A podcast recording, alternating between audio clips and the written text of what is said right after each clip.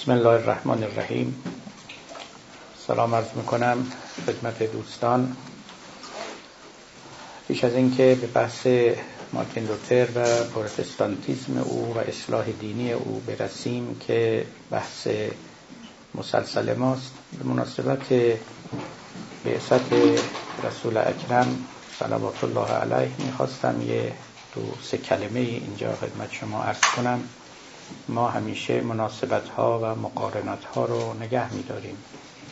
و اگر مناسبتی باشد دور یا نزدیک درباره او سخنی می‌گوییم و چه مناسبتی و مقارنتی اولاتر و خجسته از مقارنت با بعثت پیامبر بزرگ اسلام در درجه اول تبریک از می‌کنم. به شما خجسته باش می‌گویم. ما همه امت این پیامبر بزرگیم یعنی عضوی از مجموعه هستیم که او پای گذاری کرد فرهنگی که آغاز کرد تمدنی که ساخت و همراه با آن خیلی عظیمی از آدمیان در مدرسه او نشستند و از او درس آموختند. امیدواریم که باران رحمتی که به مناسبت وجود او بر زمین و زمینیان بارید همچنان گسترده و پایدار باشد و بهره همگان مسلمانان و غیر مسلمانان از اون فزون فزونی یابد. به جای اینکه و علاوه بر اینکه ستایشی و سناخانی از این پیامبر بکنیم شایسته دیدم دو سه نکته درباره کار ایشون و رسالت ایشان خدمت شما بگم به اختصار تمام و بعد وارد بحث اصلی خیشتن بشویم. ببینید پیامبر اسلام برای اینکه ما بدانیم چقدر به این مرد نزدیکیم یا چقدر در مدرسه او درست درس آموخته ایم و شاگردی راستین کرده ایم اهداف رسالت او رو از زبان خود او وقتی بشنویم می توانیم راه خودمون و جایگاه خودمون رو باز یابیم پیامبر از طرفی می گفت که از طایفه رسولان است رسولانی که خداوند فرستاده و دو شأن دارند یکی مبشرین و منذرین یعنی هم مجده می‌دهند و هم بیم میرسانند. ما در مدرسه ادیان همه ادیان این دو صفت رو می‌شناسیم و قرآن هم بر او تأکید می‌کند. اگر در باطن و قلب کسی بیمی از خدا پیدا نشده باشد هنوز شاگرد خوبی در این مدرسه نیست. این از رسالت های همه انبیا بوده است. همچنان که ما نسبت به خداوند عشق میورزیم بندگی می‌کنیم ستایش می‌کنیم اندک شرمی بیمی حیبتی مهابتی هم باید در دل ما نشسته باشد. خشیت خداوند در اینجا جای اوست. این کار رو هیچ مکتبی انجام نمی‌دهد. در مکاتب دینی است که آدمی در مقابل یک موجود بسیار عظیم و نامتناهی کوچکی خودش رو حس می‌کنه و درک می‌کنه و همین درک کوچکی شرمساری رو و حیبت و مهابت رو با خودش می آورد ترسیدن از خداوند ترسیدن از یک جانور درنده هار نیست که قصد جان ما رو دارد. بلکه ترسیدن نیست اصلا. اذعان به کوچکی خیشتن است در مقابل یک موجود نامتناهی. همچنین است مجدهی که پیامبران می‌دهند و این مجده رستگاری است. همه ادیان چنان که قبلا برای شما گفته بودم واجد سه رکنند یکی رکن هویت دومی رکن معرفت و سومی رکن نجات.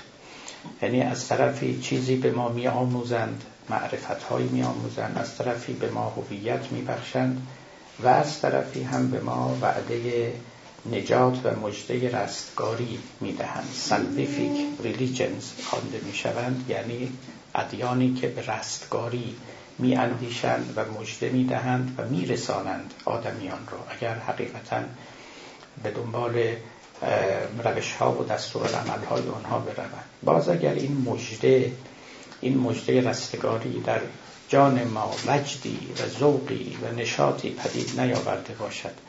امیدی بر نینگیخته باشد. آینده روشنی رو پیش چشم ما ننهاده باشد. به جان ما شادی و انبساط ویژه‌ای نبخشیده باشد.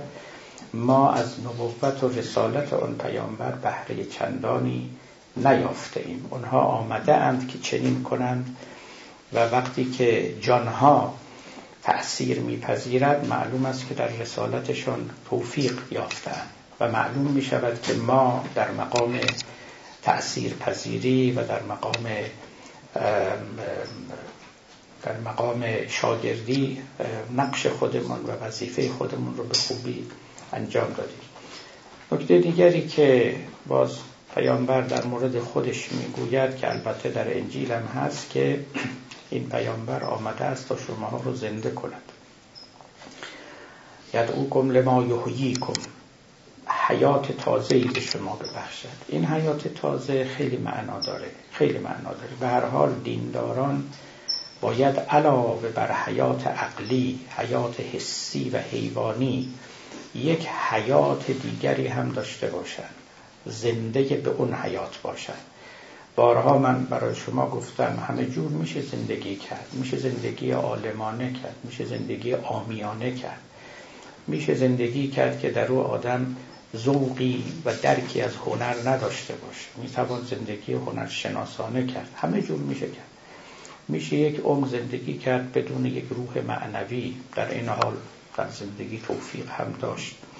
اما در ادیان یک حیات تازه معرفی می شود و اگر متدینان حی به اون حیات نباشند واجد اون حیات نباشند باز در مقام شاگردی قصور ورزیدن یعنی بهره کافی از رسالت یک نبی نبردن مولوی چند جا در مصنوی توضیح می دهد که ما چند جور روح داریم به تعبیر او تا می‌رسد به این عالیترین درجه روح. از این مراتب مادون که روح حیوانی باشد تا به این بالاترین درجه از حیات.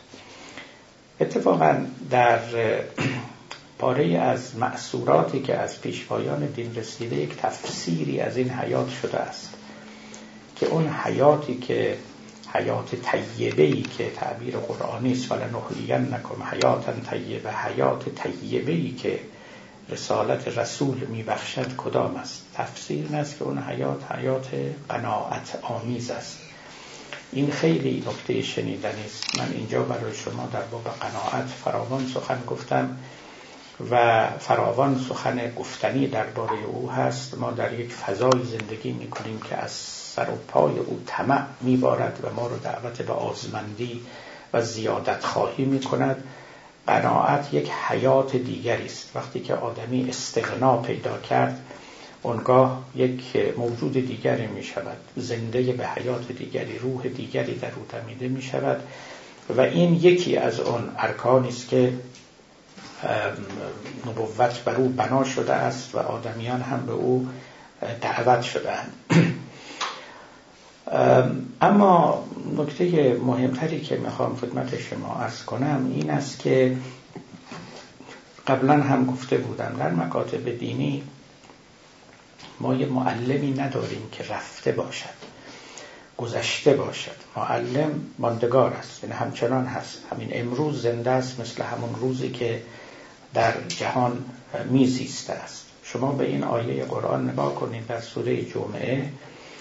که می‌گوید که ما این رسول رو فرستادیم با این رسالت که یزکیهم و یعلمهم الکتاب و الحکمه و این کانو من قبل لفی زلال مبین و آخرین منهم لما یلحقو بهم.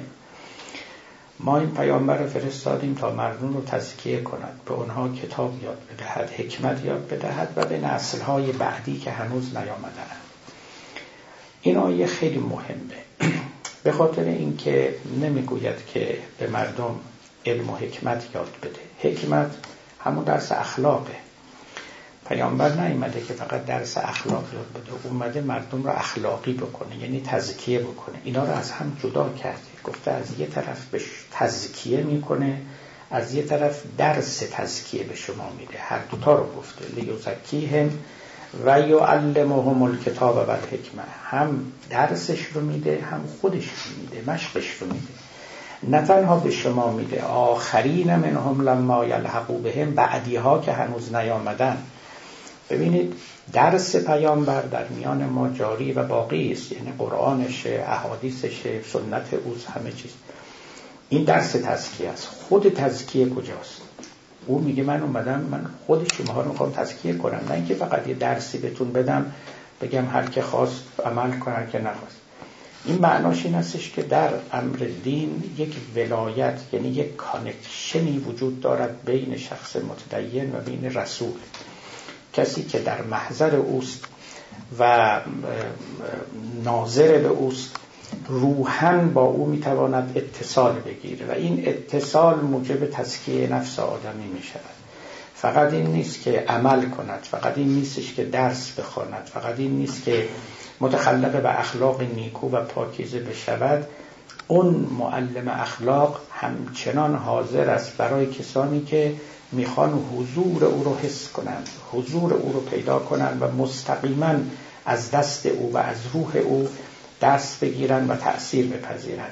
در ادیان همیشه همینطور. شما ببینید ما در مسیحیت مسیحی ها با عیسی connect می‌کنن. اصلا باید این کار رو بکنن. اصلا غیر از این نیست. من قبلا گفتم به شما که مسیحیت و اسلام و یهودیت یه مکتبی مثل مارکسیسم نیست. مارکسیسم خب مارکس یه معلم بود یک متفکر بود. کتاباشو نوشت حرفاشو زد رفت. کتاباش باقیست هیچ مارکسیستی با روح مارکس دیگه کار نداره. ولایتی از مارکس نداره. با او ارتباط و اتصال روحی پیدا نمی‌کنه. سعی می‌کنه حرفاشو بفهمه. ما در مورد پیامبران اینجوری فکر نمی کنیم و نباید فکر کنیم. نباید بگیم قرآنش رو گذاشت احادیث رو گفت حرفاش رو زد سنتی رو مقرر کرد. بعد ما همینا رو می‌خونیم و یاد می‌گیریم و اگر هم آدمای خوبی باشیم عمل می‌کنیم. این درسته این لازمه ولی کافی نیست. در سنت های دینی تماس گرفتن با اون معلم و با اون ولی شرط است. و این نه فقط در زمان حیات اوست بلکه پس از ممات او هم محقق شدنی است و یک دستگاهی است به نام ولایت و قرب. که در عالم معنا و روح میگذرد ارواح می‌توانند به هم نزدیک بشن یا از هم دور بشن به هم پشت کنند و آنها که نزدیکتر می‌شوند البته بهره های هدایت بیشتر هم مییابند. به اون آیه خوب توجه کنید. لیزکیهم و یعلمهم الکتاب و الحکمه و ان کانوا من قبل لفی ضلال مبین و آخرین منهم لما یلحقوا بهم. تا اونای ما الان اونایی هستیم که بعدا پیوسته این به اون مجموعه نخستین. کتاب و حکمتش در میان ما هست اما یزکیهمش هم هست. یعنی مثل اینکه حاضر است و ما می توانیم از دست او شراب هدایت بنوشیم. خب صلوات الله علیه. سخنم رو اینجا به پایان می‌برم. بازگردیم به نکته هایی که باید در باب جناب لوتر بگیم. چند وقت است که سخت گریبان ما رو گرفته است و رهایی هم نداریم. من به شما مجره رهایی میبخشم. دیگه رو به پایانیم. باری نکته های مهمی باقی مونده در باب جناب لوتر. تکرار می‌کنم که ما به لوتر رسیدیم برای اینکه یکی از ارکان فرهنگ جهان مدرن است و شناختن او و کاری که او کرد فریزه است برای دانستن اینکه در چه جهانی زندگی می‌کنیم در کجا نشسته ایم یا ایستاده ایم و جهات ششگانه ما کدام است تا جهتگیری صحیح و مساعدی انجام بدهیم. من تأکیدی رو که جناب لوتر بر ایمان کرده بود به شرح و به تفصیل برای شما باز گفتم و گفتم که این نکته است که گاهی ما از او قفلت می‌کنیم.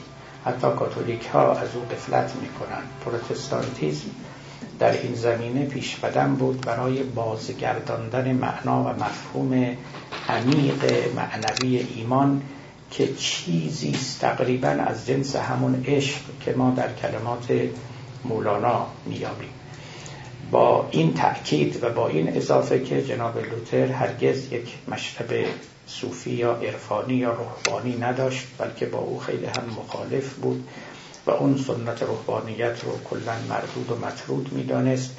با همه این احوال وقتی که در نظر او نسبت به ایمان دقیق می‌شویم می‌بینیم که سخن از یک عشقی است که عاشقی نسبت به معشوقی میورزد و جان او رو سراسر پر می‌کند به طوری که عمل زشت از او امکان صدور ندارد. یعنی آنقدر این ایمان قوی و محکم در جای او و در جان او می نشیند که خود به خود شخص رو به سوی کار نیک هدایت می کند و به همین سبب هم در مکتب لوتر مغفرت الهی جای بلندی دارد. یعنی معتقد است که شخص مؤمن علل اصول نیکوکار است.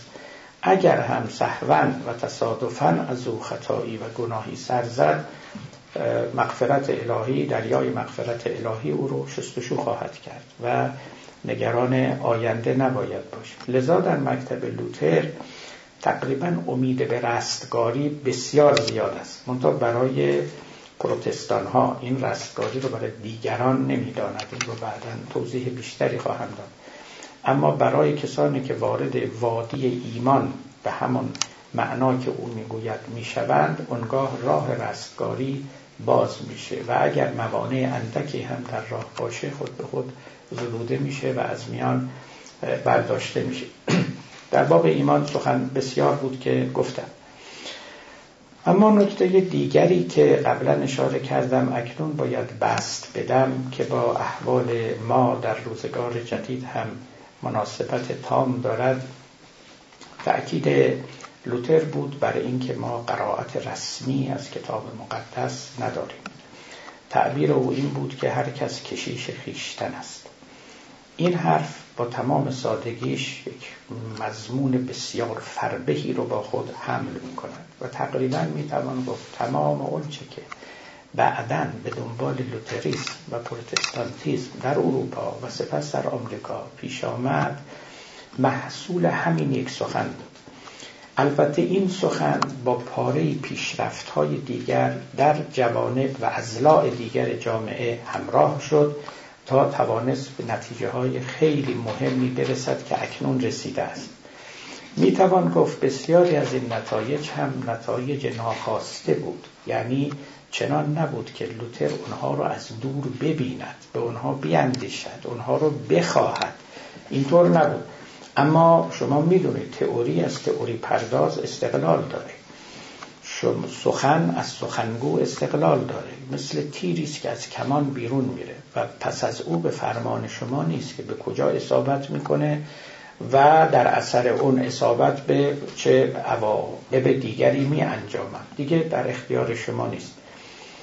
ایشون خب در درگیری که با کلیسا داشت و کلیسا قرائت رسمی از دین رو به همه مؤمنان تحمیل می‌کرد و می‌گفت کتاب مقدس رو باید اونچنان بفهمید که من به شما می آموزم در مقابله با کلیسا آمد و همون طرح خودش رو در انداخت که ما برای فهمیدن کتاب مقدس حاجت به کلیسا حاجت به واسطه نداریم. حتی بزرگان قوم یعنی پیشوایان دین پیش از لوتر تا برسد به خود حضرت عیسی که سخنان بسیاری گفته بودند و منقولات و معصورات فراوان مثل روایت و احادیثی که ما هم در اسلام داریم در میان مسیحیان پراکنده بود. جناب لوتر میگو به اونها هم نباید اعتنا بکنیم. ما خودمون امروز با مسئولیت خودمون کتاب مقدس رو فهم می‌کنیم. این همون حرف مهمی بود که در واقع در اون مجلس مناظره یا محاکمه لوتر گفت گفته بودم برای شما که او رو نهایتا به محاکمه کشاندن. محاکمه ای که از او سالم بیرون آمد چون قرار بود که بعد از او او رو بگیرن و بفرستن روم و بر او همان برود که بر بسیاری از مرتدین رفت یعنی او رو زنده به آتش بسوزاند. ولی چون امیرانی در آلمان طرفداران لوتر بودند او رو مخفیانه دزدیدند و به جای دیگری بردن و در یک محل سلامتی او رو نگه داشتن تا آبا از آسیا بیفته و بعد او دوباره ظاهر شد آفتابی شد و دیگه این بار مریدان و طرفداران بسیار داشت و مقابله با او کار آسانی نبود. باری وقتی که در اون مجلس محاکمه از او پرسیدن که تو چه میگی گفت که موضع من این است که اینجا ایستادم. Here I stand. این جمله از او بسیار مشهور شد که من اینجا ایستادم یعنی من از موضع خودم تخطی نمی کنم حرف من همین است که می‌گویم و خودم هم این رو می‌گویم. این خیلی مهم بود. هیر آی استند یعنی من تکیه به کلیسا نمی کنم تکیه به معصورات و منقولات و روایات و احادیث و غیره نمی کنم. منم و منم خودم. فهم خودم درک خودم تفسیر خودم برداشت خودم از کتاب مقدس و نه فقط خودم دیگران رو هم به همین دعوت کرد که هر کسی می‌تواند بگوید هیر آی استند یعنی شما از هر پروتستانی این دویست و چند چرچ پروتستان که الان در آمریکا هست جاهای دیگه هم هست از هر یکی از اینا بپرسی همینو میگن هیر استند ما درکمون از کتاب این است. ما فهممون از کتاب مقدس این است و بر اساس این یک چرچ پدید آورده ایم. و این مسیر بی نهایت است. یعنی در آینده هم کلیساهای بسیار بسیار بسیار دیگر می‌تواند به وجود بیاید. برخلاف کاتولیسیزم که یک کلیسا بیشتر نداشت و ندارد. الان یعنی یک سیستم جانشینی است از پیتر پتروس مقدس که آغاز شده و اینا همه خلیفه های او هستند. با اوصاف و شعون ویژه‌ای که دارند و در صدر کلیسا می نشینند و بعد سلسله مراتب و هایرارکی دارد کلیسا و همه اون اوضاعی که می‌دانید در پروتستانتیزم مقابله با این کلیسا کار آسانی نبود. لوتر ملاحظه کنید مقابله با قدرت نکرد. چنان نیرویی نداشت که با او را درفته کلیسا رو ویران کنه پاپ رو سرنگون کنه از مسند پاپی پایین بکشه جنگ را بیاندازه. این اصلا این کارا امکان پذیر نبود. ولی واقعا مثل یک دینامیت یه بمبی که در قلب کلیسا نهاده باشد جمله رو گفت که برای ویران کردن کلیسا کافی بود. گفت هر کس روحانی خیشتن است. تمام. روحانی خیشتن است. لذا ما به روحانی احتیاج نداریم. به کلیسا احتیاج نداریم. به آقا بالا سر احتیاج نداریم. به قرائت رسمی قائل نیستیم. این خیلی مهمه. ما هر کدوم می‌تونیم قرائت خودمون رو از دین داشته باشیم. این حرف همونقدر که برای کلیسا خطرناک بود که خطرناک هم شد چون رقیب بزرگی در کنارش پدید آورد برای خود دیانت هم خطرناک بود. و این اون حرفی است که من مایلم شما توجه کنید. چگونه می‌توان این زمام فهم کتاب مقدس رو به دست مؤمنان داد؟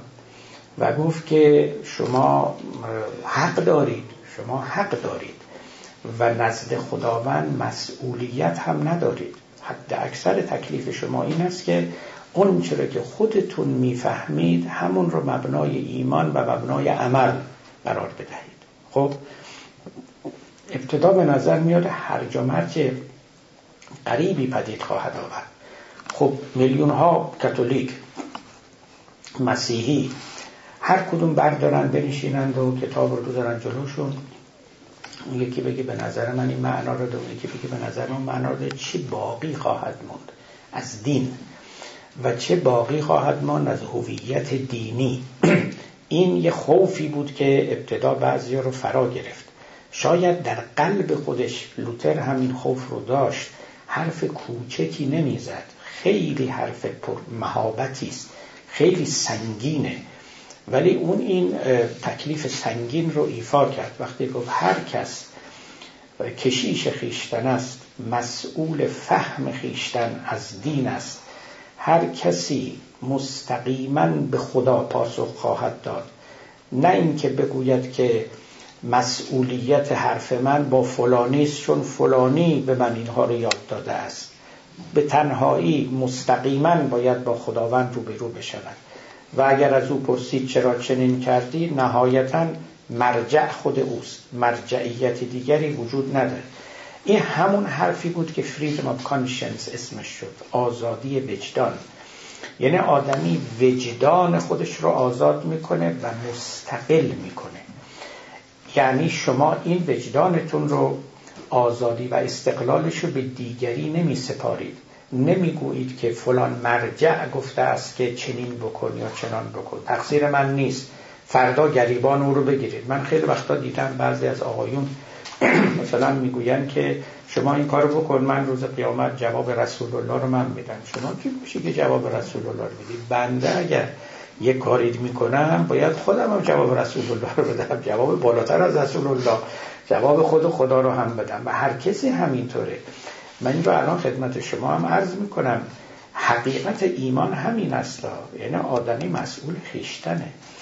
این حرفی که بعدها خب در مسیحیت هم در آمد و منظور یعنی تفسیرهای تازه‌ای که شد یکیش همین بود که اومدن و گفت چون از قدم به قدم کارهای عیسی کلمه به کلمه سخنان او اینا معانی بیرون می‌کشن. و همچنان برای اینکه بنابراین شد که چنین بکنند.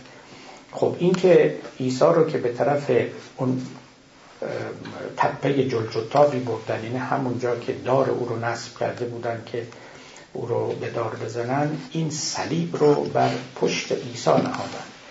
این مسیر طولانی هم بود که عیسی می‌رفت تا به اون تپه برسه و آنگاه او رو به دار بکشن. در طول این مسیر مردم در دو طرف ایستاده بودند بعضی ها گریه می‌کردند محزون بودند. بعضی ها اهانت می‌کردند به عیسی و سنگ میپراندند دشمنی میورزیدند. حتی در خود انجیل هست که یک ادبی پیش آمد آب دهانی به صورت عیسی افکن کرکگار از این باب خیلی ناراحته. میگه او یک نفر نبود.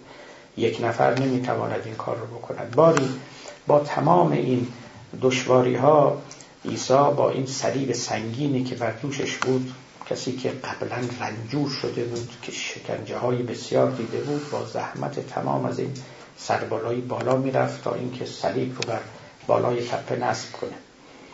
خب از این قصه چی استفاده کردن؟ گفتن هر کسی باید صلیب خودش رو به دوش بکشه.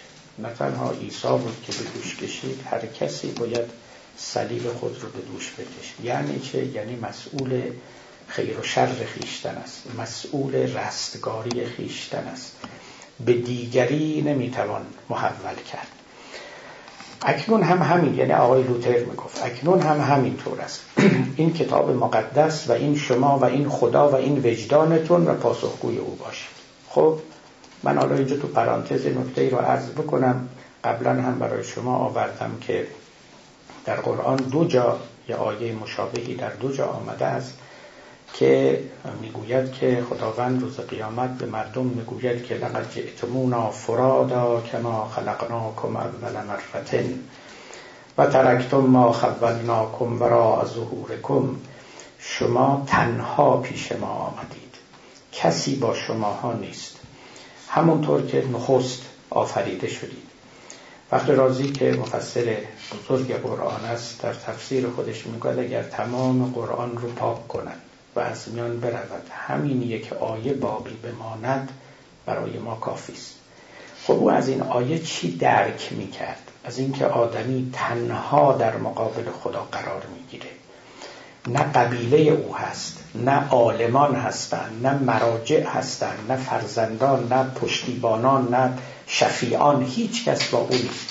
لقد جئتمونا فرادا کما خلقناکم اول مرتن همونطور که اولین بار آفریده شدید تنها به دنیا آمدید تنها هم در محضر خدا حاضر می‌شوید فخر رازی از این چی فهمیده که میگه همه همه قرآن رو پاک کنند و همین یک آیه بماند همه حقیقت دین در اوست و برای ما و برای رستگاری ما کافی است. ببینید خیلی این نکته مهمی است و بر درک این مرد باید آفرین گفت.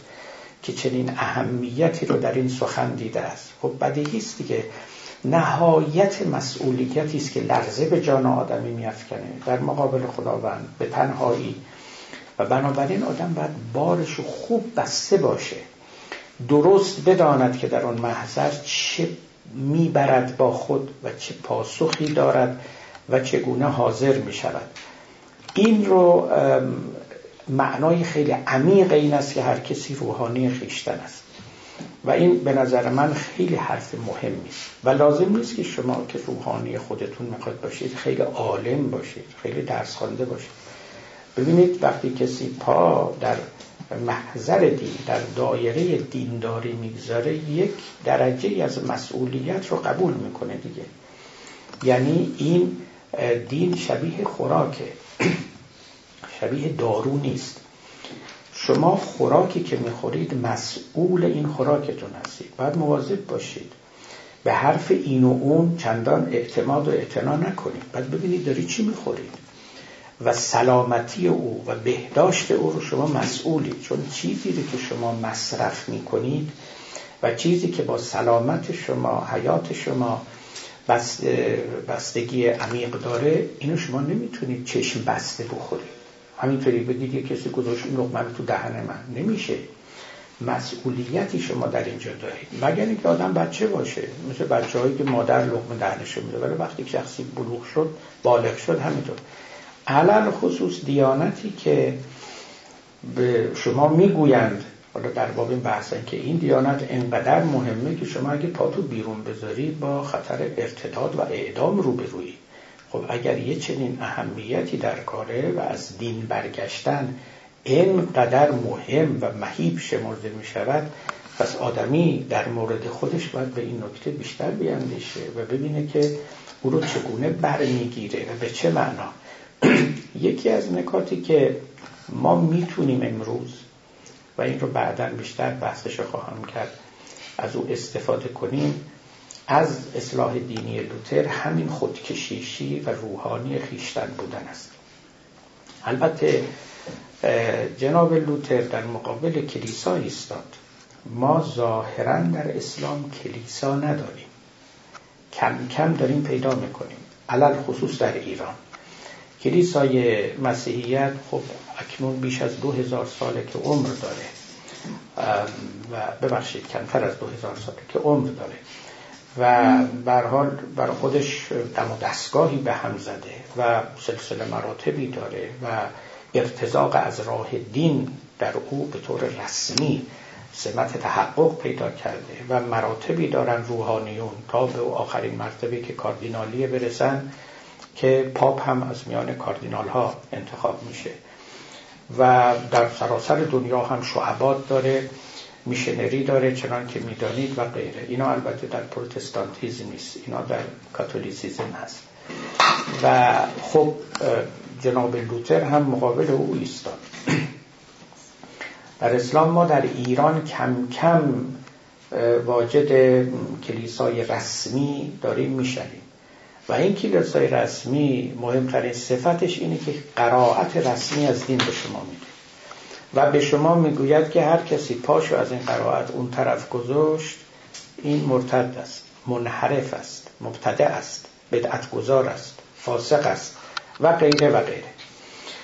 خب این نکته کوچکی نیست. کلیسا فقط به در و دیوارش نمیگن به این روحش و قلبش میگن که این نکته در اونجا بی نظیر است که از ما بشنوید. دین رو از ما بگیرید.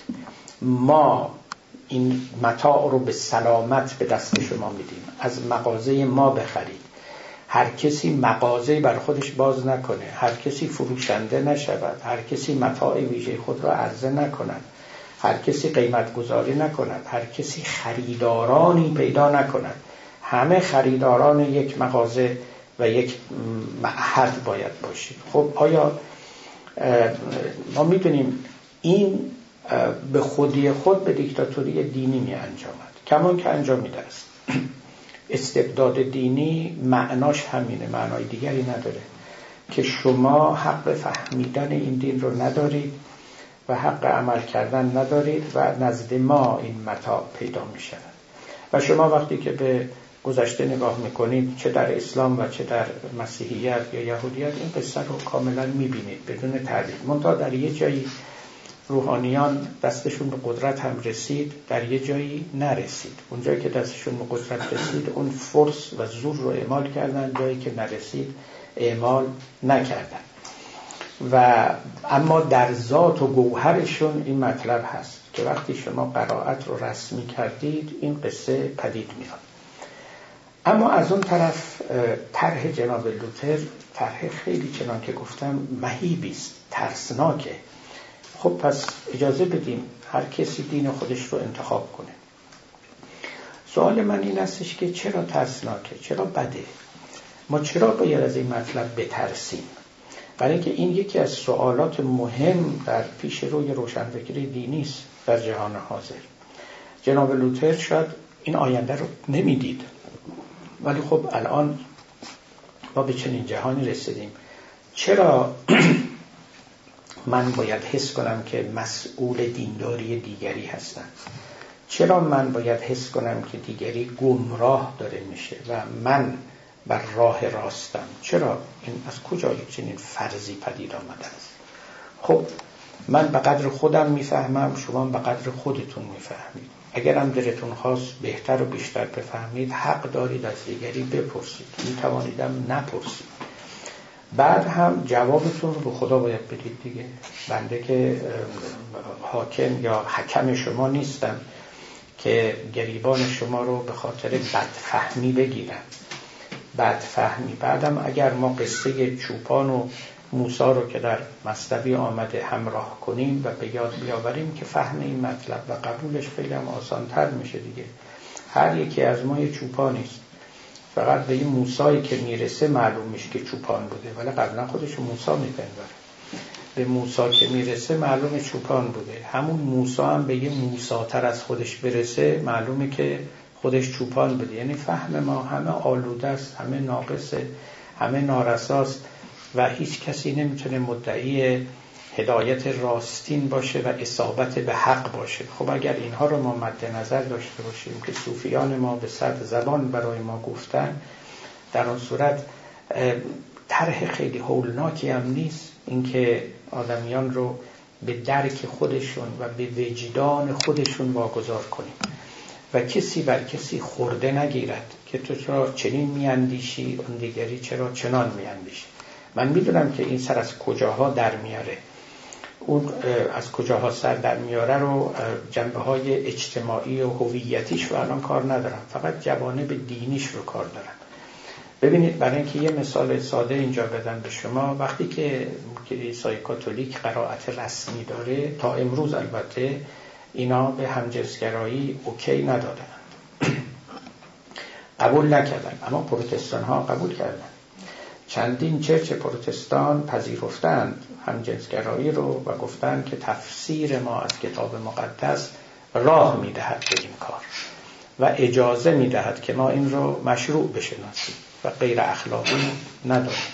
خب این دقیقا میشه گفت که یکی از پیامدهای خاصه یا ناخواسته اندیشه جناب لوتر است که از اون برم البته جناب پاپ معتقد است که نه. قرائت رسمی که به او به ارث رسیده است از گذشته و خودش هم البته در این باب رأیی داره خب اجازه نمی‌دهد. از اون بر تفسیر آزاد نکردن مشکلاتی داره. اخیرا شما نمی‌دونم خبردار شدید یا نه. به دلیل پاره از سخنانی که جناب پاپ گفته من جمله انکار جهنم من جمله انکار برزخ و پاره از نکاتی که خب خیلی خلاف عقاعد محکم کاتولیسیسم هست. دیویس یا تا از روحانیان بزرگ کاتولیک نامه نوشتن به پاپ و به او رسما اعتراض کردند و گفتن از سخنان شما بوی پروتستانتیزم میاد. و اینجا که شما هم تحت تأثیر قرار گرفتید دارید تجدید نظرهایی می‌کنید. حرفهایی می‌زنید که بوی بدعت می‌دهد. با کمال احترام ولی خب این نکات رو برای جناب پاپ نوشتن. قرائت رسمی چنان استخوانی میشه چنان متسلب میشه که اصلا امکان تغییرش حتی برای برترین مراجع نیست. با اینکه جزو اعتقادات کاتولیک هاست که پاپ این فلیبله یعنی معصومه. معصوم است در امور دینی نه در هر امری. معل وصف اینا احساس می‌کردن که جناب پاپ پاش رو از دایره اسمت گویا بیرون نهاده یا شاید اون سایه اسمتی که بر سر او بوده موقتا کنار رفته. باری قرائت رسمی چنان که گفتم با خودش دیکتاتوری میاره. مفهوم بدعت ما هممون می‌دونیم. این مفهوم هرسی در اروپایی بعضی گفتن اصلا مفهوم هرسی و بدعت از مسیحیت به اسلام رسید. برای اینکه این اصلا دوشا دوش قرائت رسمی پیش میره. اگر قرائت رسمی ما نداشته باشیم نمیشه گفت شما بدعت گذاری. خب شما قرائت خودتون رو دارید. بندم قرائت خودم دارم. اما اگر گفتیم یک قرائت و بیش از آن نداریم هر کسی که اندک دیویشن انحرافی نسبت به این قضیه قرائت رسمی داشته باشه خب میشه بدعت گذار. بعد بستگی به زاویهش داره. بستگی هم به رحم و احسان و عطوفت اون حاکم اون قاضی داره که به شما بگی چقدر پاتون اون برتر گذاشتید. اگر خیلی زاویه باشه اون وقتی که البته مستحق اشد مجازات هم لابد خواهید بود. و اینا دقیقا اتفاقاتی بود که افتاد. من یادم یه بار من در باب روشنفکری دینی مقاله که نوشتم در اونجا آوردم. گفتم که ما در روشنفکری دینی ارتداد نداریم. بدعت گذاری هم نداریم. خب من میفهمیدم دارم چی میگم. شما وقتی قرائت رسمی ندارید ارتدادم ندارید بدعت هم ندارید نمی‌توانید منطقا داشته باشید. اینا وقتی رخ میده و سر بر می آورد که اون تفسیر رسمی در جای خودش خوش نشسته باشد. بعدم به قدرت آمیخته باشد. به طوری که وقتی شما اندک انحراف پیدا کردید گریبان شما رو بگیرید و مجازات کنید. اختلاف نظر بین علمای دین همیشه هست بین همه علما همیشه هست. اون مشکلی نیست. از جایی این اختلاف نظر خطرناک میشه که شما برچسب به کسی بزنید. و با این برچسب پاره از محرومیت های اجتماعی بیاد. جان کسی و حقوق کسی به خطر بیفته و یا یک اندیشه ای رو خفه کنید به دلیل اون برچسبتون اون رو خفه کنید اتفاقی که در عالم اسلام بین اشاعره و معتزله افتاد همین بود دیگه. معتزله رو بیرون کردن به نام مبدع به نام منحرف و حتی در پاره از موارد تکفیرشون کردن و بعد هم به زور اینا رو بیرون راندن بیرون راندن. کتابهاشون از عرصه عمومی خارج شد. کسی دیگه کتابهاشون رو استنساخ نکرد نسخه برداری نکرد. به طوری که تا امروز که ما هستیم از مساجد کهنه هزار سال پیشی که در یمن پیدا شده است پاره ای از کتاب های معتزله را توانستند که بازیابی کنند و بازسازی کنند. یکی از دانشگاه های آلمان این کار رو به عهده گرفته. کتاب اینا اصلا خارج از دسترس جمیع مسلمین بود. میترسیدن اینها رو بازنویسی بکنن. و ما اطلاعاتی که تا همین چند دهه پیش از معتزله داشتیم از طریق کتاب مخالفانشون بود. مخالفانشون می‌گفتن اینها چنین گفتند حالا کجا گفتند چگونه گفتند شما درست نقل کردی نکردی هیچ کدوم منابع خبری نبود در دسترس نبود. این چنین می شود وقتی که شما برچسبی به چیزی می‌زنید. بی خود نبود که آقای فوکو در آثار خودش می‌گفت و مرحوم محمد ارکون هم خیلی پیروی می‌کرد. می‌گفت ما افکار مظلوم رو باید بیرون بکشیم و اونها رو بازیابی کنیم. منظورشون از افکار مظلوم و منعزل و معزول همین گونه افکاری بود که در اثر این اتفاقات افتاده. خب ببینید حال جناب لوتر رأی خودش رو داد و کلیسای غیر کاتولیک پدید آمد. اگر بتوان نامش رو کلیسا گذاشت. من اینجا بد نیست به یه نکته هم اشاره کنم چون در ایران هم بعضی ها این اشارت رو کرده بودن. متاسفانه پس اولا اینو بگم لوتر روشنفکر نبود پروتستانتیسم نهضت روشنفکری نبود. قبلا هم خدمت شما گفته بودم دنبال آزادی نبودن دنبال مشکل حل مدرنیته و سنت نبودن. خیلی از این چیزها اصلا موضوعیت نداشت و کسی راجع به فکر نهضت پروتستانتیسم و یک نهضت روشنفکری بدونیم خیلی کجخانی تاریخه. چندی پس از جناب لوتر یکی دو دهه بعد از او در سوئیس و در ژنو خصوصا آقای ژان کالونی به ظهور پیوست. ژان کالون یک کشیش بود اندیشه های لوتری داشت با یک اختصاصات ویژه‌ای و بسیار دیکتاتور منش و وقتی که بسیار خشک مغز و وقتی که تسلط یافت بر ژنو یک حکومت واقعا دینی همون جوری که فقهای ما هم می‌خوان همون اونجا برقرار کرد.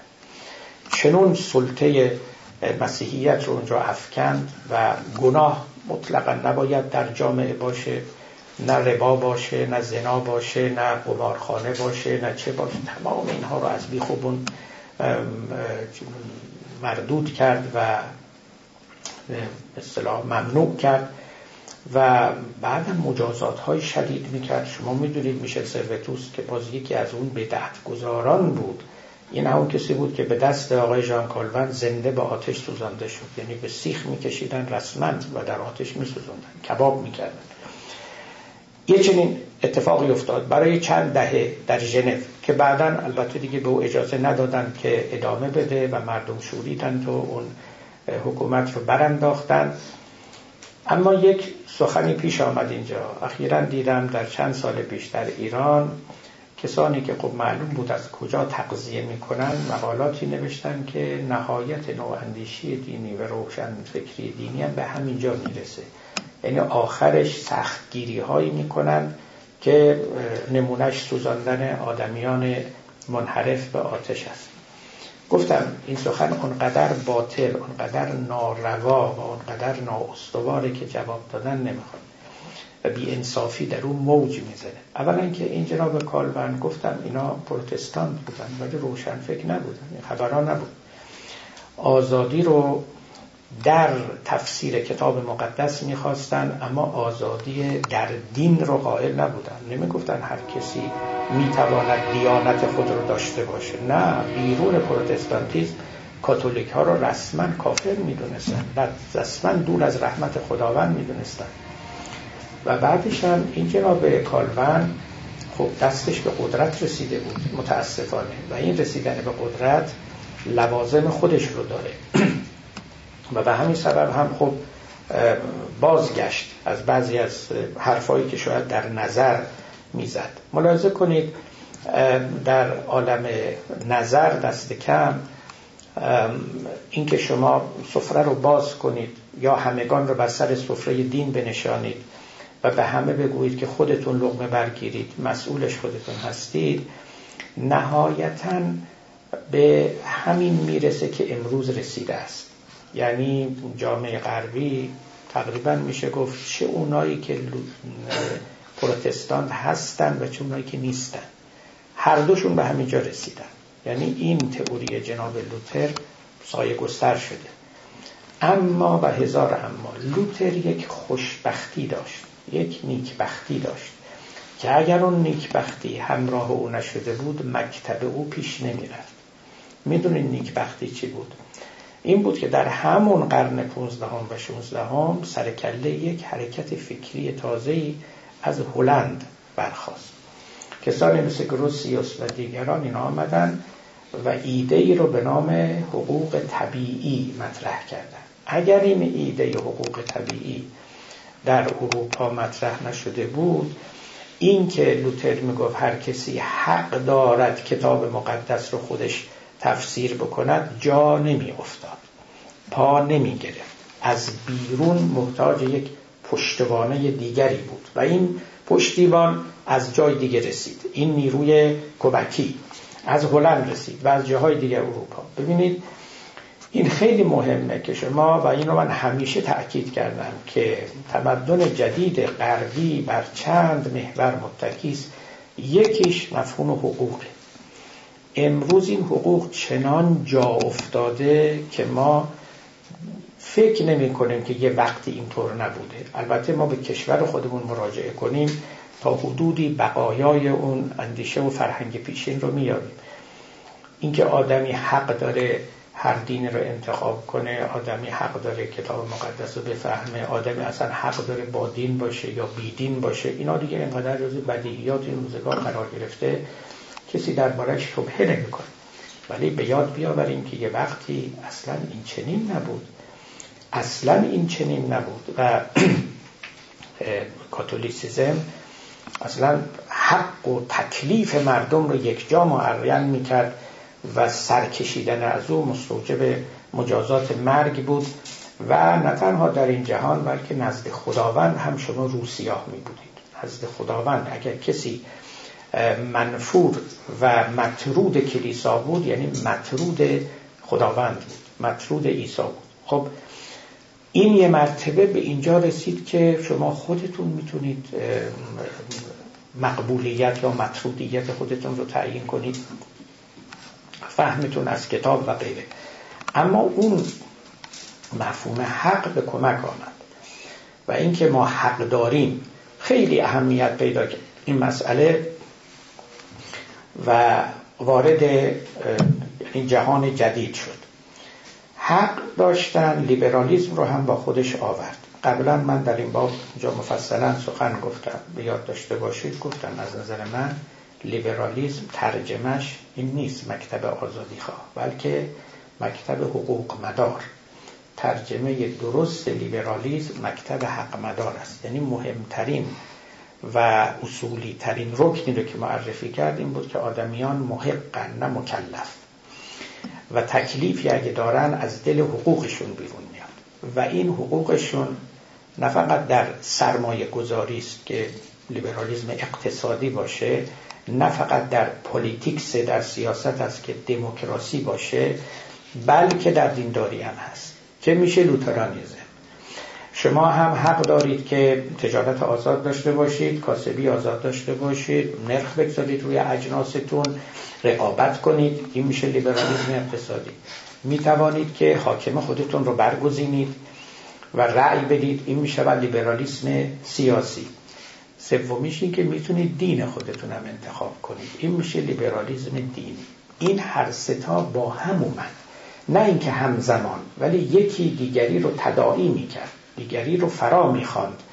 و این ستا یکی بدون دیگری اصلا تمام نیست. یعنی تناقض منطقی است. اصلا مفهوم حق وقتی آمد از دلش چه فرزندانی بیرون اومدن؟ که هیچ کسی حدس نمی‌زد که این همه موالید داشته باشه. این اندیشه فوق العاده فربه و زاینده و مهم. در دینم آثار خودش رو گذاره اولین مشتریان مفهوم حق پروتستانتیزم بود. برای اینکه این صد درصد با ایده اصلی او که خودکشیشی باشه همراهی داشت. لذا این درست است که پروتستانتیزم پشتیبان لیبرالیزم بود کمان که بعضیا گفتن. ولی بهتر است که بگوییم که این دوتا پشتیبان یکدیگر بودن. این از او بهره می‌برد او هم از این بهره می‌برد و مطلب سوم پلورالیزم بود. شما اگر همون پلورالیزمی که امروزا ما به خاطر او دفاع می‌کنیم جهاد می‌کنیم مبارزه می‌کنیم اینکه شما حق دارید که درک های مختلف از دین داشته باشید. خب این نسبتا ساده تره. به این میگیم آزادی در دین. در پروتستانتیزم شما حق داشتید مسیحی باشید فقط. اما درک مختلف از کتاب مقدس داشته باشید. هنوز پلورالیزم دینی یعنی اینکه حق دارید دینهای دیگر داشته باشید در کار نبود. اما بدیهی بود که اون جنین به اون حالت نمیمونه بزرگ میشه. لذا آزادی دینی پلورالیزم دینی مطرح شد. که نه فقط شما حق دارید درکای مختلف از دین خودتون داشته باشید اصلا آدمیان حق دارن که دینهای مختلف داشته باشید به این میگیم آزادی در دین. اما همچنان که مورخان نوشتن آزادی در دین منتهی شد به آزادی از دین. یعنی رفته رفته به اینجا رسیدیم که حق دارید که دین هم نداشته باشید. تمام اینها پیامدهای پروتستانتیزم بود.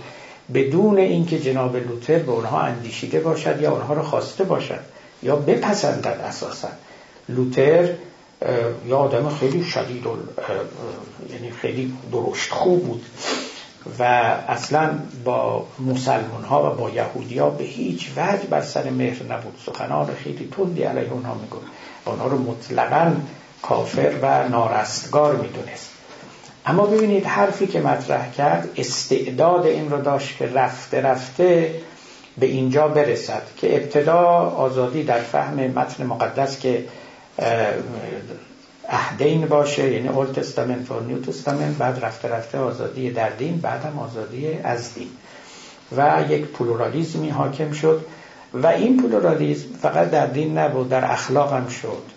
یعنی می شود سیستم های مختلف اخلاقی داشت. شما می‌تونید ارزش های خودتون داشته باشید بنده می‌تونم ارزش های خودم داشته باشم. و که این البته توی مکتب لیبرالیسم دقیقا همینطور است. همونطور که ما دین رسمی نداریم اخلاق رسمی هم نداریم. اخلاق رسمی هم نداریم. و لذا کسی بر کسی نمی‌تونه عیب بگیره. که تو چرا این کار رو می‌کنی؟ این کار حرامه این کار نارواست. نه مکتب ارزشی شخصی است. بعد لیبرال چیکار کرد؟ مینیمم اخلاق رو تو قانون ریخت. و گفت این مقدار از اخلاق واجب الاطاعه و واجب المراعات است برای همگان. غیر از اون دیگه به انتخاب شخصی وانهاده شده است. مینیمم اخلاق در قانون ریخته می شود که شما کمتر از او رو نمی‌تونید رعایت کنید. و به اون مقدار شما باید پایبند باشید و الزام آور میشه بقیهش دیگه انتخاب شخصی شماست.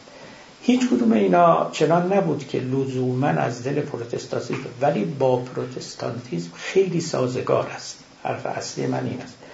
اینا سازگاره. و اگه در یه جایی پای یکی از اینا باز بشه بقیه رو هم تداعی می‌کنه. یعنی رفته رفته فرا می‌خواند در کنار خود مینشاند. یک سیستمی می شود از لیبرالیسم اخلاقی لیبرالیسم دینی لیبرالیسم سیاسی لیبرالیسم اقتصادی. اینا همشون خواهر و برادر یکدیگر میشن و یک مجموعه رو می‌سازن چنان که امروز می‌بینیم. خب شما نگاه کنید که در جهان جدید در جاهایی که دین نبود چه اتفاقاتی افتاد در جاهایی که دین بود چه اتفاقاتی افتاد. این ادیان هم خب با هم متفاوتن. خب اون طرف که مارکسیسم پدید آمد اینا مفهوم حق رو کنار گذاشتن مفهوم تکلیف رو بردن مفهوم قرائت واحد از ایدئولوژی رو کنار گذاشتن قرائت واحد رو از ایدئولوژی رو در پیش گرفتن. یعنی دقیقا یک نظام دینی دیگری که البته بشری بود پدید آوردن که خب دوام زیادی نکرد و نشون داد که به حال آدمی ظاهرا طبعش خصلتش فطرتش این جور تحمیل ها رو نمیپسندد و نمیپذیرد و دورانی آغاز شده است که این دوران چیزهایی رو به طبع دفع می کند و کنار می‌زنند و گویا که ما الان در اون دوران من می‌خوام البته من یه نتیجه گیری خیلی کلی و کلانی رو ایشالا در نوبت آتی خواهم کرد از مجموع اونچه که تا امروز آوردیم. اما الان یک نتیجه گیری کلانی هم می‌خوام اینجا عرض کنم. اون که دین در آینده هرگز دیگه به قوت و به صورت پیشین خود باز نخواهد گشت. این امر دیگه ناممکن است. به دلایل زیادی جامعه باز شده و دین در جامعه بسته کار می‌کرد. اکنون در جامعه باز نمی‌تواند اون باشد که در جوامع بسته پیشین بود. منبع معرفت های عموم مردم در جوامع دینی دینشون بود. امروز منابع معرفت دیگر پدید آمده که رقیب دینن. به طور کلی جهان جدید جهانی است که در او رقبا برای دین بسیار شدند رقبا برای دین بسیار شدند این رقبا هم از بیرون آمدن مثل علم و هم از درون مثل تعدد قرائات هم از بیرون آمدن مثل علم و هم از درون مثل تعدد قرائات. و این هر دوتا با همکاری یکدیگر اون توان رو و اون حیبت رو و اون انحصار رو از دین ستاندند. و محال است که آینده دین اون باشد که گذشته او بوده است. پروتستانتیزم یکی از نیروهایی بود که به این امر کمک کرد کمک بسیار کرد. ولی البته تنها نیرو در این میدان نبود چنان که گفتم علم بود مفهوم حق بود و بسی چیزهای دیگه. و کار به اینجا رسید که اکنون رسیده است. و ما در یک چنین جهانی زندگی می‌کنیم در اثر این تحولی که پلورالیزم پیدا کرد لیبرالیزم در اصطلاح نفی قرائت رسمی دید ما دید همه متدینان من جمله مسلمان ها از از پیامبرشون از خدا از بهشت از جهنم از همه اینا عوض شده است. این که شما امروز می‌بینید که آقای پاپ میاد میگه که جهنم با رحمت الهی منافات داره و انکار می‌کنه. چیزی که دو هزار سال جزو اصول اعتقادات کلیسا بود این بیهوده نیست دیگه. ببینید این تحولاتی که پدید آمده فقط این نبوده که یک کلیسایی رو براندازه یا یه مخالفت هایی با یک اتوریته هایی بشود. درک متدینان از خدا از همه چیز عوض شده است. در گذشته راحت می‌گفتن که کسی که تعمید نشده نهایتا از رحمت خدا به دور به جهنم خواهد رفت. امروز خیلی سخته کسی این رو بپذیره که بنده به خاطر اینکه یه وقتی مثلا کسی منو آبی به سرم نریخته یه کشیشی دعایی در گوشم نخونده حتما تا ابد العابدین بر تو جهنم بسوزن. ما این چجور خداییست؟ خیلی تغییر می‌کنه. یعنی این بشر جدید درکشم از خدا عوض شده است. و البته از نظامات دینی هم می‌تواند عوض بشود. تتمه این بحث و نتیجه گیری و جنبندی رو انشاءالله به نوبت آتی میسپرم که نهایت مباحث ما هم در این زمینه انشاءالله خواهد بود. و السلام علیکم و رحمت الله.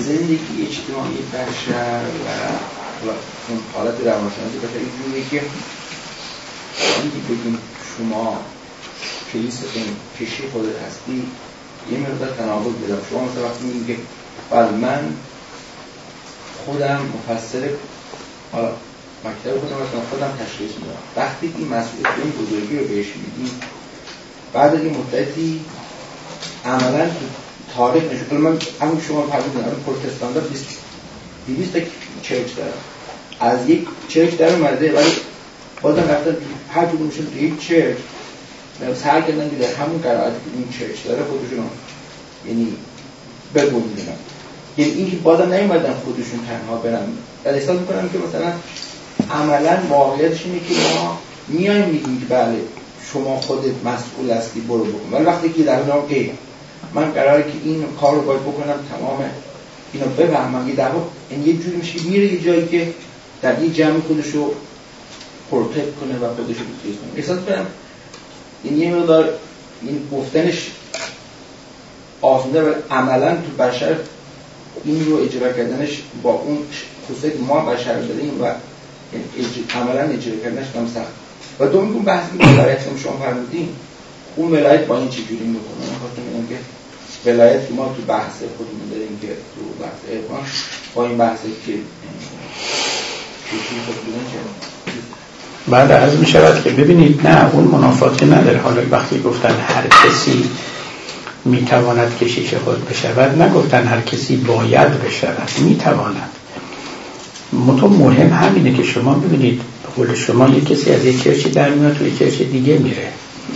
فردا یه چرچ خودش درست می‌کنه. همینه مطلب. یعنی نه اینکه حالا عدد متدینین چرچ درست بشه. در عمل بله کسی جمع میشن که فکرشون به هم نزدیکتره هم دیگر رو میپسندن میپذیرن.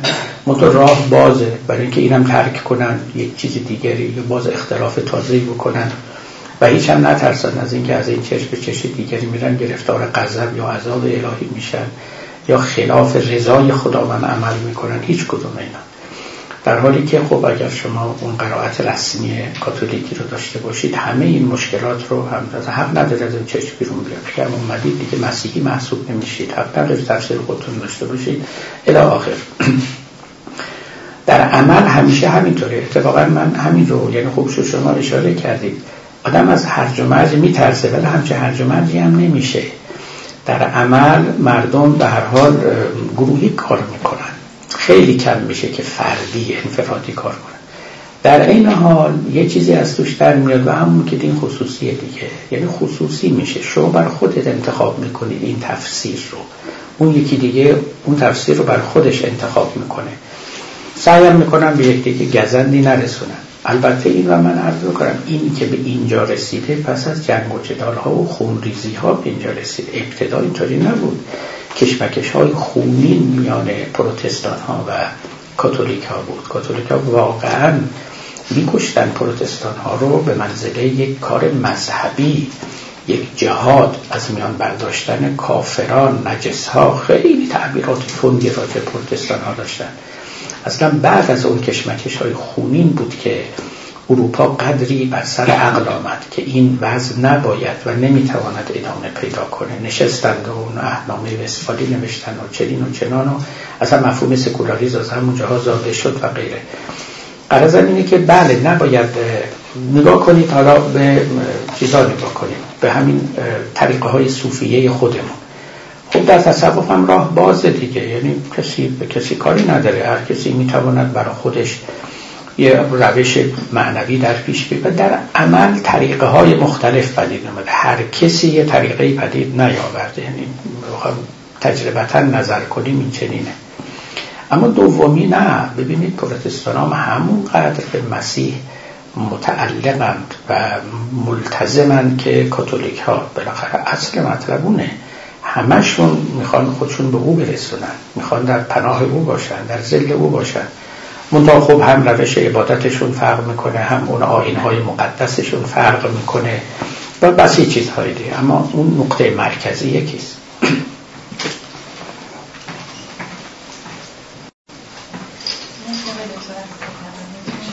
من یه سوال داشتم شاید خیلی رفتی به این بحث امروز کلاس نداشته باشه ولی کلا رفت داره به بحثی که توی کلاس سلوک شد بحث اخلاقی سوال من اینه که اگر کسی مرتکب کار غیر اخلاقی باشه خشونت ناموجهی به ورزه یا ستن بکنه و در توجیه کار خودش بگه که من به فرمان خدا این کار انجام بدم یا این کار می‌کنم. احتمالا شما که روشنفکر دینی هستین خواهیم گفت که خدا امر به کار غیر اخلاقی نمی‌کنه. و در توضیح هم خواهید گفت که اخلاق مقدم بر دین هست و مستقل از دین هست. و ضرورتا هر کار غیر اخلاقی خواهید گفت که غیر دینی هم هست. شما در یکی از سخنرانی هاتون البته در ضمن بحث دیگری نقل به مضمون می‌کنم. گفتید که اگر خداوند به ما اجازه نداده بود ما هیچ دلیلی نداشتیم که حیوانات رو بکشیم و بخوریم. یعنی می‌خوام بگم که اگر شما معتقدید که هیچ دلیلی برای کشتن و خوردن حیوانات نداریم و نمی‌تونیم داشته باشیم چجوری می‌تونیم اینو با ارجاع به اذن خداوند توجیه کنیم این کار رو که بعضی میگن ستمی ستمی هست در حق حیوانات و فکر نمی کنید که مثلا یعنی اینجوری یعنی با توضیح روشنفکری دینی فکر نمی کنید که باید در واقع یه جوری دستور یا حالا بله والا ببینید نه اولا ما اینجوری نیست که در مقابل عمل فقط دو تا مسیر داشته باشیم یا به جا باشه یا نابجا. همونطور که در احکام به اصطلاح خمسه تکلیفیه فقها میگن شما می‌تونه کاری که می‌کنید واجب باشه می‌تواند ممنوع و حرام باشه. اینا دو تاشه ولی این سه تا این وسط داریم. می‌تونه مباح باشه نه خوب باشه نه بد. می‌تونه مکروه باشه یعنی بد باشه اما نه در حد ممنوع. می‌تونم مستحب باشه یعنی خوبه ولی در حد واجب. این پنج تا که بهش میگن احکام خمسه تکلیفیه خب یه تقسیم بندی جامع امانه است از نوع رفتاری که ما می‌تونیم بکنیم. از نظر من خوردن گوشت حیوانات مکروهه نه اینکه و به همین دلیل به این مقدار غیر اخلاقیه. به این مقدار غیر اخلاقیه. ولی حرام یعنی ممنوع نیست. خب ما یک امر مکروه رو بهتر انجام ندیم البته. بهتر از انجام ندیم چون که بدیش بر خوبیش میچربه ولی نه اینکه ممنوعه. اگر خدا رخصت نمی‌داد البته نمی‌کردیم. حالا که رخصت داده باز مکروه بودن سر جاشه. تازه فرمودید باز مکروه بودن سر جاشه. بهتره نخوریم. اما اگه خوردیم هم گریبانمون رو نمی‌گیرن چون یه رخصتی است. توجه فرمودید. اون اشکال در اون سوالی که شما می‌کنید در این هستش که گمان می‌کنید دو تا طریقه بیشتر وجود ندارد. یا آری یا نه یا رواس یا نارواس خوردن گوشت حیوانات یا رواس یا نارواس ولی اینطوری نیست. روایی یا ناروایی پنج مرتبه دارند. صد درصد ناروا. کمی ناروا. نه روا نه ناروا. کمی روا و صد درصد روا. اینا این پنج تا چیز دارن. بنابراین آره رخصت الهی به امر مکروه تعلق گرفته. عیبی هم نداره. ما زیاد داریم در شرع. یکی از موارد دیگهش طلاقه. در روایات هست که مکروه ترین امر نزد خداوند طلاقه اصلا دوست نداره این اتفاق بیفته. ولی خودش اجازه داده. چون می‌دونه که خب ناچاره. یعنی نمیشه دیگه. طلاق بالاخره تو جوامع انسانی ناچار پیش میاد. اب قزل اشیاء اندی اب طلاق. مولانا میگه تا توانی پا منه در فراق. اب قزل اشیاء اندی اب طلاق.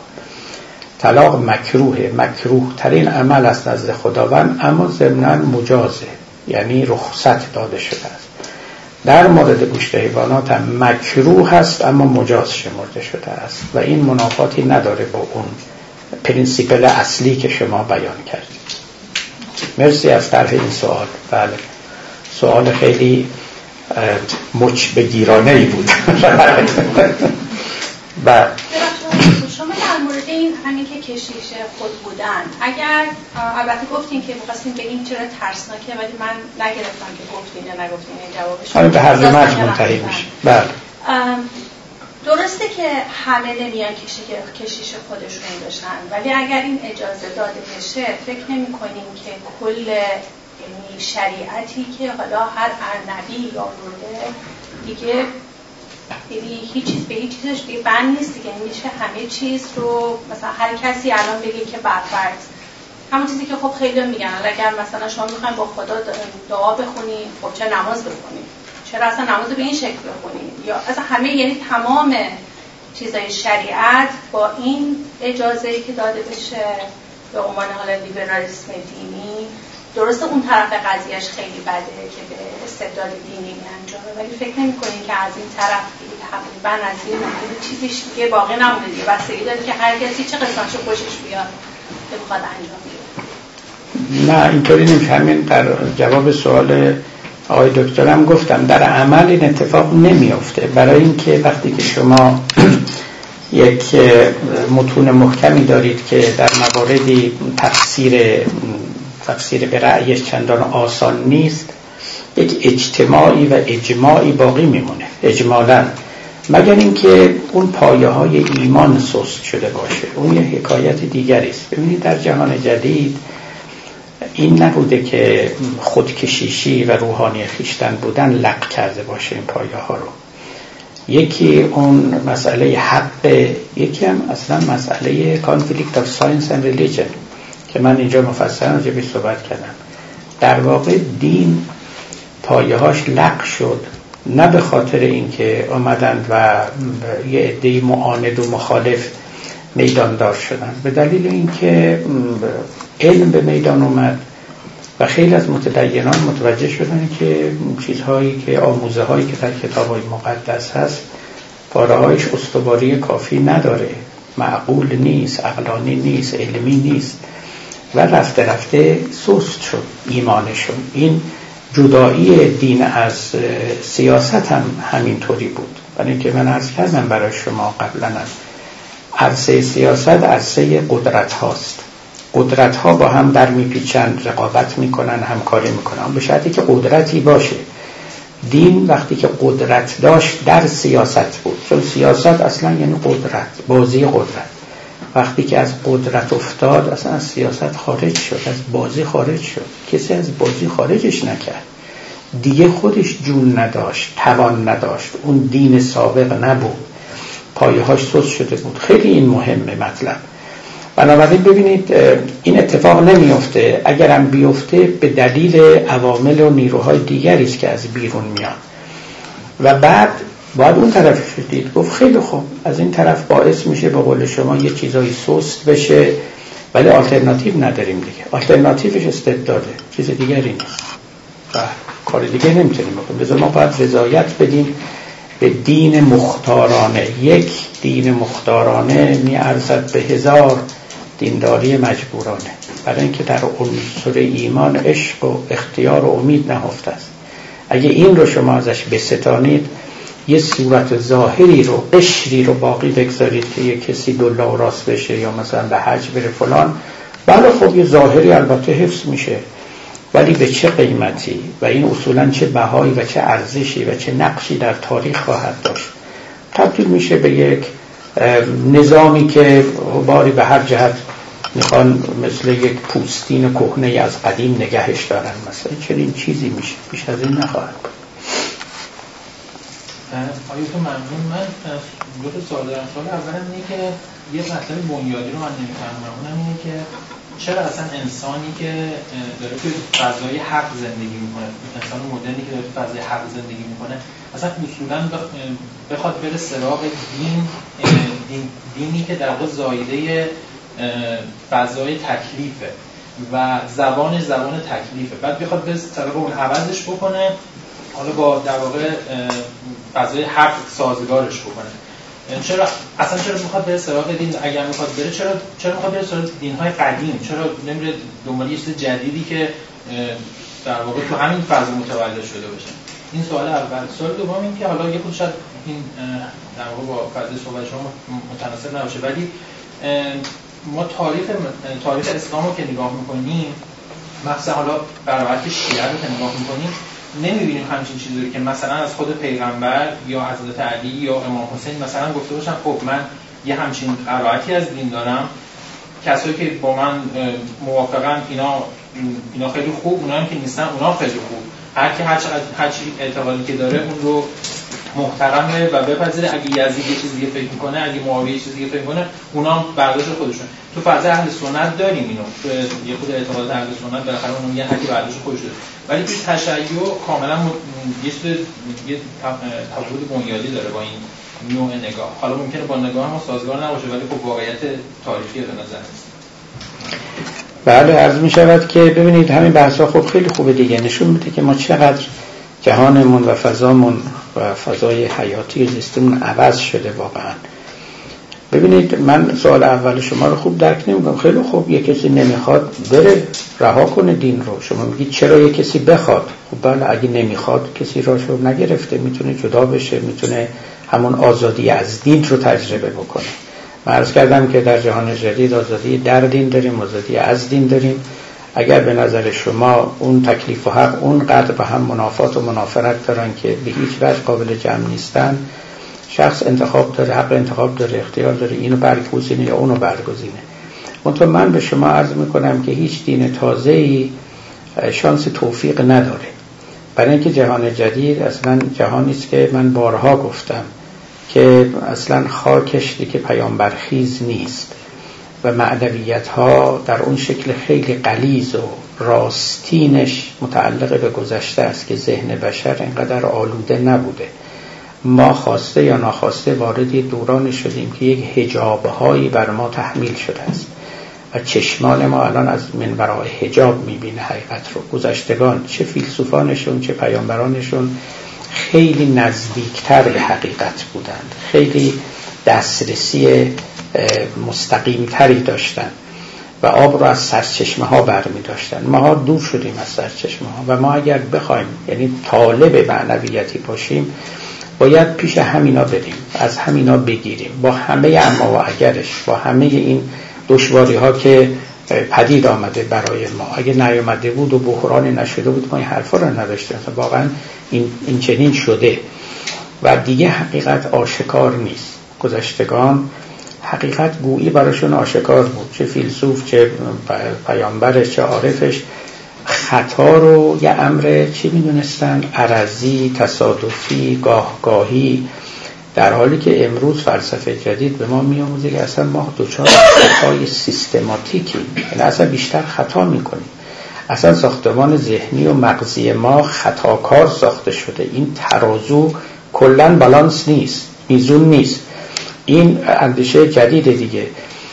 ولذا تو این دنیا دنبال حقیقت مستقیم و سریح گشتن دیگه تقریبا ناممکن شده. دین جدید من همیشه گفتم خب دو تا دین جدید پدید آمد دیگه. یکیش دین ایدئولوژیک غیر آسمانی یعنی مارکسیسم. با اون توفیق بی سابقش در جهان. انصافا باید آفرین گفت معجزه ای بود. یکی هم بهاییت. حالا من مرمون ها و اینا هم اینا همه مثل هم بودن دیگه. بهاییت هم یه دین جدید بود دیگه. مال خودمونه این یکی دیگه. ببین اینا توفیق نیافتن. مارکسیس علا رقم اون توفیق خیلی بزرگش مثل فواره که رفت بالا سرنگون شد. و بهایت هم که نزدیک 200 سال از عمرش میگذره 4 5 میلیون بیشتر پیرو تو دنیا پیدا اونم تو دنیای آزاد امروزی با تمام این قدرت رسانه‌ای که دارن و می‌توانن داشته باشن. نداره. پیامبر اسلام من همیشه گفتم چه او رو پیامبر بدانیم و چه یک مرد بسیار روشنبین بدانیم. خیلی خوب فهمیده بود که دیگه دوران نبوت سپری شده. لذا اعلام کرد که من خاتم الانبیا دیگه بعد از من کسی نمیاد. اگرم کسی می‌خواد بره از همون جاها برداره و اینا. کما اینکه به نظر من دیگه یه حافظ یا مولوی هم به ظهور نخواهد پیوست. حالا من پیشبین نیستم. ولی آدم حدس خودش رو میگه دیگه. من بعید می‌دونم. اینا متعلق به دورانهایی بودن که دیگه تکرار و تجدید نخواهد شد. لذا اگر کسی مولوی می‌خواد به سراغ همون مولوی بره. منتظر نشینه که دیویس سال بعد شد یه مولوی دیگه میاد. کسان مهم. نمیگم در نبوغ بسته شده نه. ولی دیگه اون نبوغ ها نه. متناسب با این شرایط. انشتن میاد. نمی‌دونم نیوتون اومد. فرض کنید آقای هاکینز میاد. آقای کی میاد؟ دیگه نوابق عصر ما از این جنس هست باری اگر می‌خواد ایناست و در قوطی همین عطارا خلاصه پیدا میشه اگر هم نمی‌خواد که نمی‌خواد. اما برم سراغ سوال دومتون ببین اینجا حرف البته خیلی زیاده خیلی زیاده. ملاحظه کنید پیامبران پلورالیست نبودن. هیچ کدوم. خود حالا آقای لوتر پیامبر نبود ولی اونم پلورالیست میگه همین مکتب من همینه. بعدا از مکتب او این همه چش در اومد. ولی خودش می‌گفت حق این است و جزی نیست. کاتولیک ها باطلن و ترک ها و غیره و غیره. اما بعدی ها خب اجتهاد کردن فهم تازهی به میدان آوردن و خب این تشعب و تنوع و تفرق پدید آمد. در این یک نکته نکته دوم این که ما یک اختلاف در نظر داریم یک اختلاف در عمل داریم. ببینید امام حسین و یزید مادامی که اختلاف نظری داشتن حالا مثل هر اختلاف دیگری بود. اما وقتی که یکی به حکومت رسید می‌خواست دیگری رو از میان برداره دیگه اونجا جایی نبود که شما یه نظر بر خودتون دارید. من یکی بر خودم میگو نظری که شما دارید منتهی میشه به سلب حیات از من. دیگه نمیشه اینجا ساکت نشست. یعنی یه وقتی که مسئله به جنگ قدرت ها می انجامد اونجا یک اصلا صورت مسئله عوض میشه. اما مادامی که نظری است بله همون بحث اجتهاد هست که به قول شما در اهل سنت خوب این رو خیلی هم گسترده کردن. حالا به هر دلیلی که علی یک مشتهد بود برای خودش عمر یک مشتهد بود یزید و معاویه مشتهد دیگه بودن. حالا ممکنه بگیم هم خطا کردن اما خیانت نکردن جنایت نکردن. اونا اینجوری میگن دیگه. اشتباه کردن. مجتهد اشتباه هم می‌کنه. و بالاخره رأی معاویه این بود که با علی بجنگه. رأی علی این بود که معاویه بعد از کار بر کنار بشه. امثال اینا. این البته رأی همگان نیست اینا خب توی این اختلافات مذهبی این چیزا پدید آمد. یعنی به نظر من یه جاهایی اینا تحلیل تاریخی اینها رو نمی‌تونه تحمل کنه. مثلا همین تاها حسین رو شما ببینید. یا آدم سکولار الهی که نمی‌دونم کتاباش خوندید یا نه علیون و بنوح و دیگر راجع به علی و فرزندانش و همون جنگ های دوران امام علی و اینا خب خیلی آشکارا طرف علی رو می‌گیره و می‌گوید که بسیاری از این حرفهایی که اجتهاد کرد و اجتهاد کرد این حرفها یعنی چی؟ خیلی روشن بود که شخص در اونجا باید چه راهی رو در پیش بگیره. روی کی داره وای میسته این فکرها رو باید بکنه. به این راحتی نمیشه گفت هر کی گر اجتهاد خودش رو کرد پس هم هم درستن هم هم مصیبند و راحت نیست. اما توی بحثای کلامی اینا در پیش میارن و خب برای جا انداختن یک مباحثی. در تشیع هم اجتهاد بیشتر اجتهاد فقهی خیلی مطرح شد. ما اجتهاد کلامی رو اهمیت ندادیم. اتفاقا یکی از بحثایی که خود من زیاد برش تاکید کردم و باید هم تاکید کرد همین اجتهاد کلامیه. این باید دوباره برگرده. ما باید تو تمام مباحثی مثل خداشناسی پیامبرشناسی اجتهاد نوین بکنیم. اینا قرن هاست که زنگ زده و همون ایده های پیشین تکرار می شود اینا رو باید نو کرد دوباره اندیشید. مسیحیت این کارو می‌کنه. اگه شما دیده باشید پروتستانتی یکی از خوبیاش این بود دیگه. بازندیشی در روز زیاد شد. اینا راجع به کتاب مقدس راجع به عیسی راجع اینا بسیار حرف های تازه‌ای در میان آوردن که اصلا پیشینیان نمی‌گفتن. یه فهم جدیدی رو مطرح کردن. برکاتی هم داشته. از نویسندگان ما جناب آقای شبستری در ایران خب خیلی متأثر از این سخنان تازه و نواندیشی های پروتستان ها هست. خب اجازه بدید جلسه رو به پایان ببریم. انشاءالله تا نوبت آتی و السلام علیکم و رحمت